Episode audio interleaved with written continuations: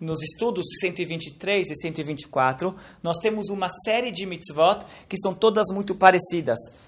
Basicamente é o seguinte, determinadas as partes da colheita, o produtor agrícola ele não poderia pegar para si, isso é uma proibição, e ele tinha que deixar para os pobres, essa é uma instrução, deixar para as pessoas menos favorecidas eh, determinadas partes da colheita.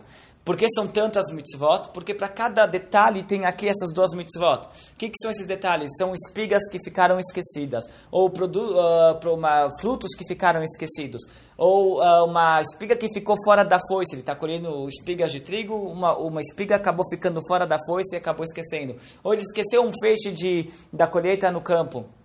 E assim são vários detalhes, ou cachos de uva que não são bem estruturados, que não tem um cacho completo. Então são vários detalhes de, de, de, de partes da colheita que o produtor não pode pegar para si, essa é uma proibição, e que ele tem que deixar para os pobres, essa obrigação. Então aqui são é, duas mitzvot para cada um desses detalhes.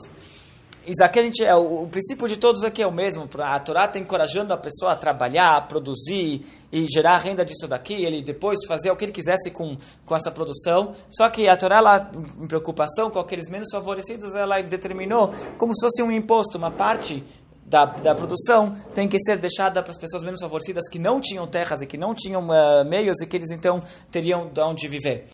Nos relatos bíblicos, uma famosa cena que retrata isso daqui é a, no livro de Ruth, aquela famosa bisavó do rei Davi, que era uma princesa moabita, e ela se converteu ao judaísmo, e ela vem junto com a sogra morar em Israel, e ela chega lá, e elas são extremamente pobres, e elas chegam na época da colheita, e ela vai para o campo justamente colher, colher o que ela vai colher? Essas partes que eram destinadas às pessoas menos favorecidas.